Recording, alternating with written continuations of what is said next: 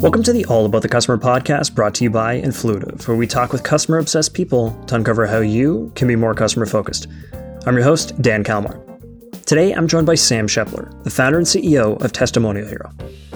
350 plus B2B industry leaders like DocuSign, Medallia, HubSpot, and more use Testimonial Hero's video testimonial creation service to easily create high impact customer video content that reduces uncertainty for buyers enables revenue teams to close deals faster. Sam's mission is to enable all organizations to grow faster through the power of customer video. Sam and I believe in a lot of the same things when it comes to tapping into the voice of your customers.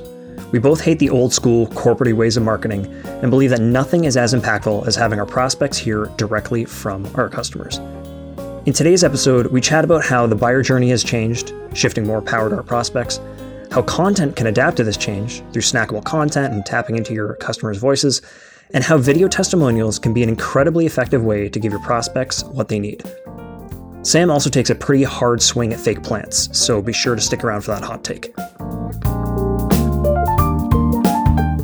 Hey, Sam, welcome to the All About the Customer podcast. Glad to have you here. Thanks, Dan. It's a pleasure to be here. I've been really looking forward to our conversation. We've had other conversations, but this one, the first one recorded, I think, because while what you do at Testimonial Hero and what we do at Upshot, the mediums are different. I feel like we believe in a lot of the same things. So I think that this should be a good conversation. Although maybe it would be a better conversation if we disagreed on more things. I don't know. I guess we'll find out, but maybe we can find something we disagree on. Yeah, why not? You know, let's let's really like dig in, and I, yeah, I'm also really really looking forward to it. So this show's called All About the Customers. So let's start with the customer or our prospects. Love to get your thoughts on how buyer journeys today are different from what they were in the past. And for this uh, the purpose of this episode, I guess we can stick to the B2B SaaS space, although I'm sure it's similar to other spaces. But how do you think buyer journeys have changed? Yeah. So yeah, I think it's all about more self service and buyers wanting to self serve and also being able to self serve because we're in a place right now where there's just so much information out there and buyers are empowered to take the sales process into their own hands. And i think there's some generational things there too but really it's true for all buyers they're just they're doing more on their own and they're waiting to talk to a salesperson much later in the process and to the point where like often they're probably 80% of the way to a decision before they talk to sales, right? It's just, it is a general, like a better way to buy, hopefully for both parties. If I'm a buyer and I can do my research before I talk to a sales rep, I'm going to have a better conversation to begin with, and I'm going to make the most use of my time as well as the customer, the seller's time.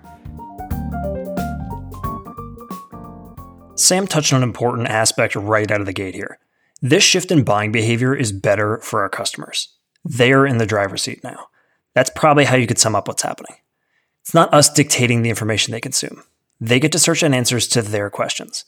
They get to have conversations with their peers without us in the room. So that doesn't mean that those in marketing or sales don't get to have any say in this, but it does mean that we have to rethink how we're marketing. So, how do you think content needs to adapt to this new buyer's journey? One of the things is just the quality needs to be higher of everything. When people didn't self serve as much, you can just have mirage content and it's like, oh, this company has a blog. Great. I'll go talk to their sales rep, right? But like, that's not really the case anymore. That the bar is just getting raised every single year in many different respects. And I think we're seeing a lot of that with more companies making a push to be basically start media company arms and or acquire media companies. And when I say media companies, I mean things like um, podcast that's on an independent domain from the company and stands alone as a valuable and interesting engaging thing in its own right. And uh, in addition to just raising the bar, I think we have to be more empathetic to how people want to consume and enjoy content and like we don't have a captive audience. That means we need to try harder to package things in a way that is much easier to consume. That often sounds like you need to make it like shorter and often video right? Not always, but that that's one obvious example, right? Your prospects are probably on TikTok and they're watching videos. Like you're competing with everything. It's like Netflix, I think their CEO at one time said, like, our biggest competitor is not some other service. And uh, now they have some big competitors, but the Netflix CEO said, he's like, our biggest competitor is sleep, right? It's like, in that same sense, with content and all forms of content, you're kind of competing against the whole ecosystem. So, yeah, you can't rest on your laurels anymore, I think. And like, we need to deliver more value and more engagement in a shorter time frame and also let people have this more atomized or snackable approach right people don't always want to sit down and read a 10 page ebook or listen to a whole podcast episode they hopefully will eventually but you might need to create the clips first of that podcast put them out on linkedin. People hear the 60 second clip. Maybe they hear another 60 second clip. That's the appetizer that drives them to like the entree of the full episode. That is a big thing. Really thinking about packaging the content specifically purpose built for different mediums. And then of course mention video. Video is obviously very powerful on social. Part of the reason is because we're in a moment in time where the social algorithms want to make that happen so they will promote short videos and you'll get a lot of reach. And I think obviously text has a ton of benefits too that video doesn't have that you need both. But yeah, just kind of understanding the overall mix. And when you think back to your point around so much of the buyer decision has already happened before they talk to a rep, like you mentioned a kind of vague number of 80%, like how do you think about content then of getting to that 80% understanding? What are the different things you need to hit on? What are the different mediums or messages that marketers currently aren't doing to help customers self serve a little bit better?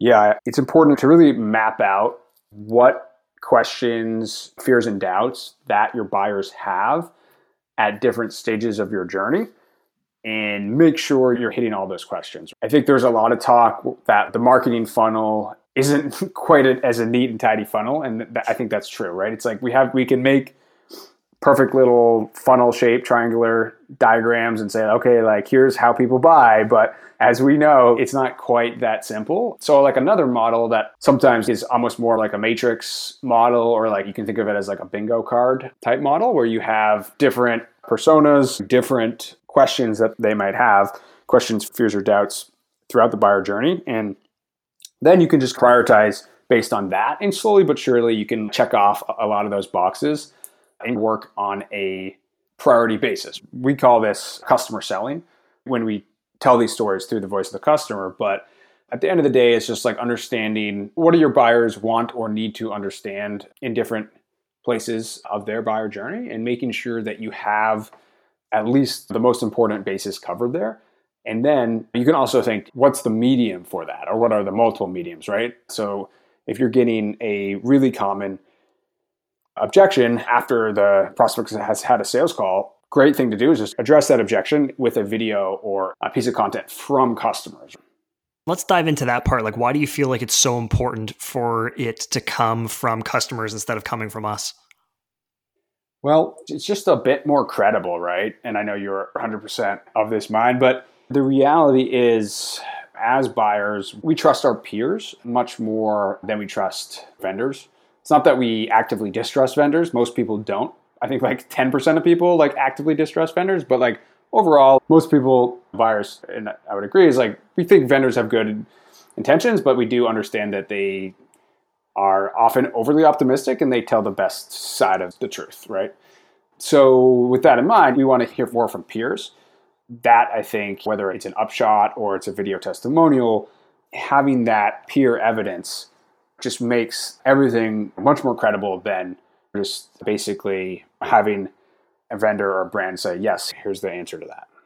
I want to get into the kind of one other point to that, but when we talk about the credibility, it's interesting that you like you feel it's as low as like 10% of people don't trust companies. I feel like it's probably way higher. One Gartner number I saw, I think it was like 55% of consumers don't trust brands and mm. it was mm. like 70% don't trust marketers, but I think whatever the real number is, I think it's just like people are just tired of being burnt, right? Like we're just yeah. tired of being marketed to. We know that even if people aren't necessarily trying to be malicious. Even a salesperson isn't trying to be a jerk. They have an incentive to sell you this product, whether it's a fit for you or not. So I think that's probably always in the back of our mind. But I think even just getting past the trustworthiness, which I think is such an important factor, I think hearing from our customers also just allows our prospects to feel what it's like to buy this product, right? Put themselves in their shoes because when you're selling B2B SaaS products, these are often very huge investments, right? Like you're sometimes can lose your job if you make the wrong purchase. And maybe it's not with something that's a small monthly charge that is easily reversible, but if you're looking at revamping your data center or something like that, that's a huge risk that you're taking by going with a particular vendor. So by hearing directly from the people you hope to be, I think it can also just help you tap into their knowledge and help you not maybe make the same mistakes that other people have made. Yeah, I would absolutely agree with that. And also, I'd say, like, in addition to the credibility benefits, it's just more interesting. It's just so much more interesting to hear from a customer who is a similar persona to you, you know, whether it's from like an upshot or a video testimonial where you're like, it's way more candid because you're actually hearing directly from the person. At a high level, what we can understand from these cultural and marketing shifts that are happening, buyers really value things that come from their peers. They're starting to value vendor collateral less. There's some pretty good research coming out on this.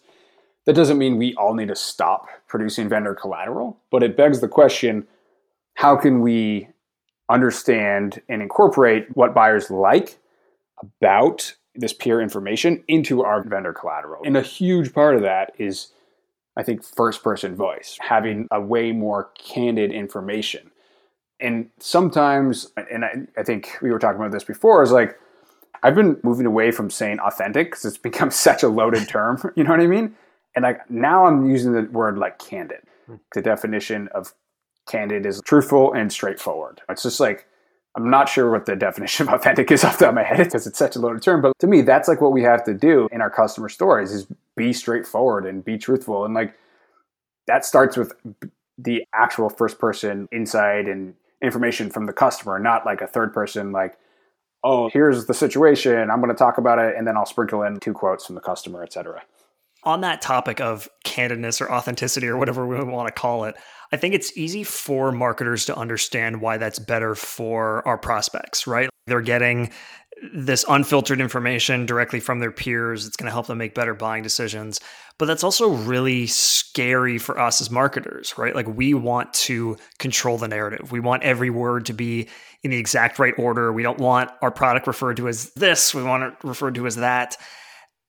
But what would you say to people who are skeptical of tapping into that candidness. Like that that's a pretty scary thing for marketers. We understand why it's better for our customers, but why is it also better for us as marketers to tap into that candidness and give up the reins a little bit? Yeah. Great question and there's a couple things. Like one is that there's been studies that have shown like it's actually better not to have all five star reviews. Let's use reviews for example. Is like your credibility of your if you have 100 five star reviews, it's actually better to have 95 star reviews and then like a smattering of other reviews, right? Just from a credibility standpoint.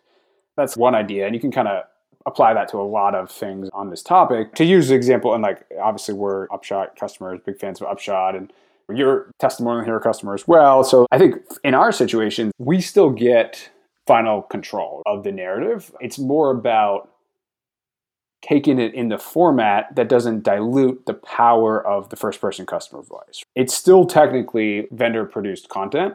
It's still absolutely vendor collateral. It's not an independent third party thing. However, it's kind of like the best of both worlds. Coming back to what I mentioned earlier, it's like, yes, as vendors, we still need to produce collateral. There's no doubt about that. We should still be trying to produce things that are helpful for our buyers and their buyer journey.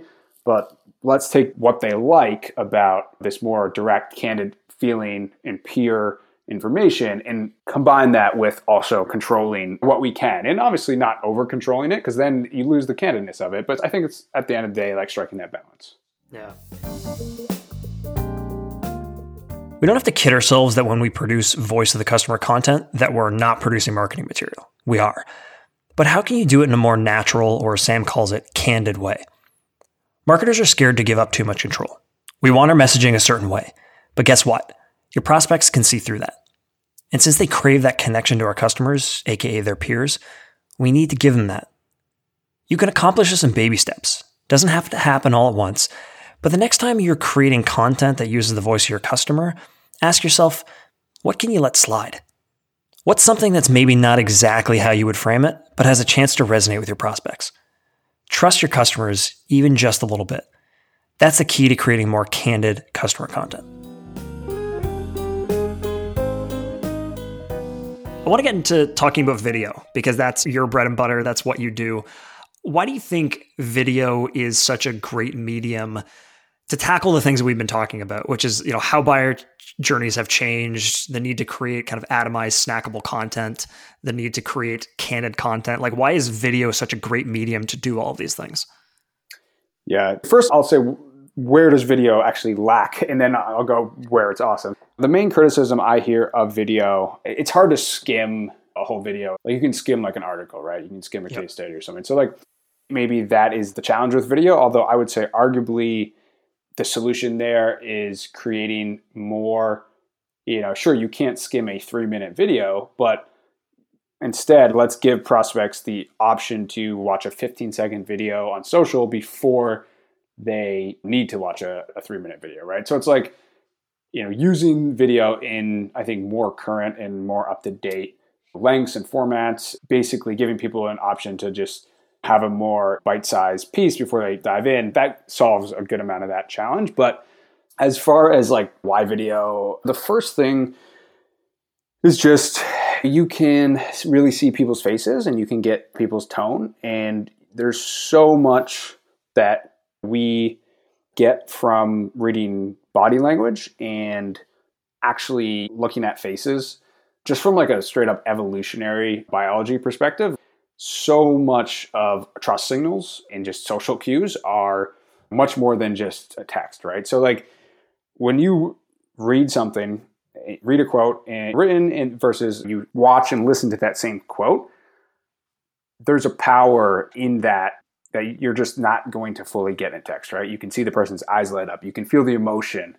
So that's very powerful. In addition to that, I would say when you start with video, you can always move to the textual formats as well, which is obviously fantastic. And we've talked about the opportunities here, and we're actually doing that right now. Shout out to, to Upshot of like creating upshots of videos, right? So we have a video, we have a transcript, we can still create the upshot. But basically, like it doesn't really work typically in reverse. If you start with a written case study, you can't move it to video. So I could probably go on forever on this, but uh, last bit I'll say is just like the adaptability for promotion and whether it's 15 second ad on paid social, taking a 60 second video and distributing it programmatically across connected television. I think that is going to be a huge new push in B2B is all of these kind of connected smart TV platforms. We're going to be able to target extremely well and programmatically push out video ads over like smart TV ad networks. So, yeah, just like the ability to drive paid campaigns with video is basically uh, sky's the limit and it's not slowing down. That's one thing that I think that you and your team at Testimonial Hero do a really good job of, and something that you're a big champion for. You know, going back to this idea of snackable content that you can record. You know, when we do on-site video shoots or remote video shoots, obviously the on-sites are a lot bigger lift, but you're taking up a, a reasonable amount of the customer's time. So don't you want to get a lot of different stuff from that? And I think what a lot of folks do is they'll just do one two minute video and then call it a day. But what you're able to do is take all those like little bits of content that maybe it didn't fit in with the overall narrative of what this video was, but it was a, such a great little soundbite that can help at certain points of the funnel that can help with just a single objection that your sales team often faces right before closing the deal. You can create these little snackable size content that can just fit in anywhere and can really be embedded throughout this entire buying journey. And I think a lot of folks in video aren't really doing that. They're just focused on like, hey, let's just create this good two minute video that's really high production value and then call it a day and then I guess throw out the rest of that material. Yeah, no, it's true. And I think it's kind of the movement from you know the old way was this very monolithic asset. We'd create this invest a ton of like tens of thousands of dollars in a monolithic two to three minute video. But nowadays there has been this shift from like monolithic to micro content.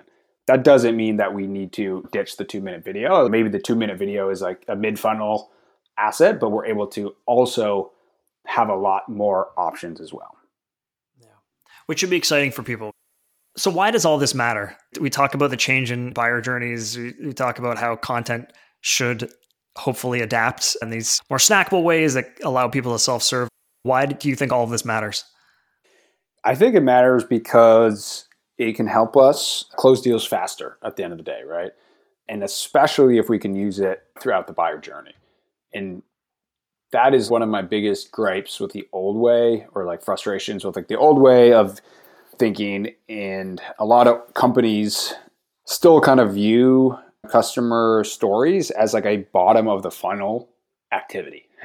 And the reality is since buyers want to self-serve more than ever, they want to hear from customers basically as soon as possible. They just may want to hear from them in a short blurb or a 30 second video clip, right? So it's not that customer stories are a bottom of the funnel activity. It's the way that marketers and companies have been producing them. You know, if it hasn't updated in 10 years, like by definition, that becomes a bottom of the funnel activity because no one who's not at the bottom of the funnel is going to invest the time to like dig into an asset that's that relatively in depth, right? So it's kind of an, an, inversion, I'd say, that has occurred where we think it is it's bottom of the funnel because we're producing it in that way, but there's nothing that's inherently bottom of the funnel about it when it's in the right format. So coming back to why it matters, it's because trust is the ultimate currency, right? And trust is what companies need to grow as fast as possible. On the inverse, if you don't have enough trust, like you're just going to be grinding to a halt or you're going to have trouble kind of closing deals, right? If you look at the data, most deals in B2B SaaS are not lost to competition, they're lost to indecision. Last study I looked at, I think, which is like Harvard Business Review, 40 to 60% of B2B deals are actually lost to indecision. And when does indecision happen? It happens when there's uncertainty. And that's what happens when we don't trust that we can actually get the ROI that the seller is actually presenting us with. So there's probably nothing more important if we want to close more deals and close them faster, move people through the pipeline faster win more of the deals that we already have in our pipeline, which particularly in fall 2022 is incredibly important. All have to do a bit more with maybe a bit less in, in this economic climate. We have to win the deals that we have. We can't afford to not take advantage of the pipeline that we have. So, yeah, at the end of the day, it's all about closing more deals, closing more of the deals we have, cl- closing deals faster by actually reducing or eliminating that uncertainty and indecision that is the number one single B2B deal killer. So what haven't we talked about around this topic of, you know, changing buyer journeys and, and how content can adapt that you think would be good for the listeners to know?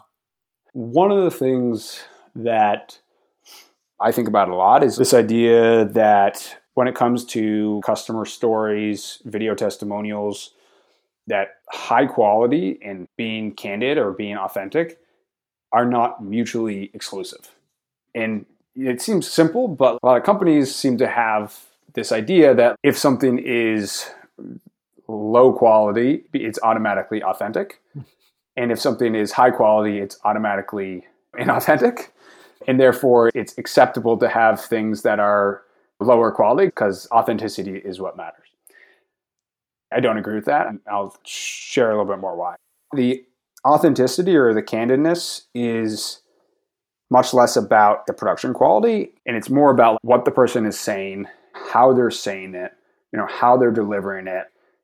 That matters. Like you can have very good production quality and if the person, if your customer is actually happy and that passion is coming through, and as long as you don't stick a fake plant in the background and make the video look like it was shot in like 1995, which hopefully no one is going to do, you're going to have a very authentic, high quality video. So it's it's definitely not mutually exclusive. Conversely, you can have a low quality video and a person is practically looking down at their notes every two minutes to be like, oh, what was I going to say? So it's like it, a lot of it comes to how it's captured and is it like unscripted, conversational, and is your customer properly warmed up to be on camera so they can talk naturally. So yeah, that's just something that I am just really passionate about because to me they're not at all mutually exclusive, and I see a lot of our personal customers reaping the benefits of both because when you have something that's authentic and high quality, you get more utility on where you can use it. You can then use it like on your homepage. You can use it to kick off a board meeting. You can use it at your sales kickoff up on screen on a huge projector because the quality stands up versus like if you're sort of subscribing to this idea that low quality is enough because it's authentic, you're just for one, like you, you really only get one opportunity to do this with a customer. So it's like, do you really want to spend your political capital for this ask to capture something that isn't going to have the, the optionality to use in a bunch of mediums. So it's like whether or not people work with us to do it, I would just urge people to move past this idea that they're mutually exclusive because you want to get the most mileage out of that. And starting with the best quality in the beginning gives you a lot more options. And absolutely, yes, it needs to be authentic, it needs to be candid, but there's a lot more nuance than about what actually goes into that than simply the obvious like production quality. Would you also urge people to get rid of their fake plants? Is that also one of the takeaways from what you said?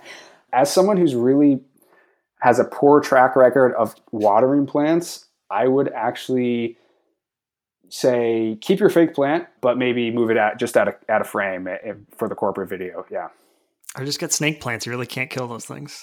that's a good tip. I that's what I need to do. Okay. Go on forever. Yeah. So, so the wrap up question I always like to end these with: If you could give one piece of advice that our listeners could take with them that they could implement today, tomorrow, to make themselves more customer centric, what would it be? Yeah, I think it would probably be kind of just reiterating something we talked about earlier around understanding what QFDs, question, fears, and doubts buyers have. Let's call them objections to keep it simple.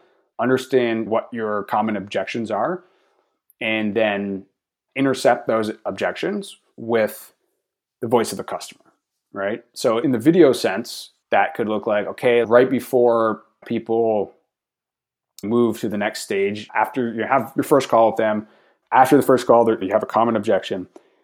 You need to get them from call number two with your SDR to the next call create a piece of content with your customers, maybe a compilation of three customers that addresses that objection, right? So, yeah, I would say understand your objections. And then rather than trying to just handle them completely yourself, which obviously you're going to want to do, make it easier, what make it way easier to handle those objections and actually not even have to handle them because you're able to intercept them by leveraging the voice of the customer in a scalable way. And that's another thing that we could talk about is reference calls. There's a place for those, but you also can burn out references really easily. And if you have the right customer video content, you will deflect a ton of reference calls. You'll avoid reference burnout. And it's something that basically you invest in once and you have your customers basically selling on your behalf going forward as long as they're still customers et cetera so that's actually a whole nother topic so not to get into a big tangent but uh, yeah that's those that's probably what i would say for that awesome. Well sam this has been great. Thanks so much for being on the show. Yeah dan this was absolute pleasure. Thanks for having me on. I really appreciate it. The buyer journey has changed. It's good for our customers. Is it good for us? Eh, maybe. It's good in the sense that it's an opportunity for us to better serve our future customers. By being the company that reaches them where they are, that provides the materials they need to make the most informed purchasing decisions, we can stand out from the other options out there that insist on marketing to them the same old way. Creating more content to allow our prospects to self serve sounds like an intimidating task. It sounds like we need to make 10 times the content that we're currently making. And maybe we do. But there's a shift that you can take in the short term, which is to tap into the voice of your customer. A common theme throughout this conversation with Sam is that the voice of our customer is unparalleled. Candid, authentic, unscripted, unforced, whatever you want to call it, using your customers to sell is what will help you stand out. Now more than ever, our prospects don't trust us. That's why they do so much of the research on their own without talking to our sales reps. They trust each other. Let's tap into that and finally meet our customers where they are on their new buying journey. This has been the All About the Customer podcast brought to you by Influitive. I've been Dan Kalmar. For the record, I think fake plants are fine, but what do I know?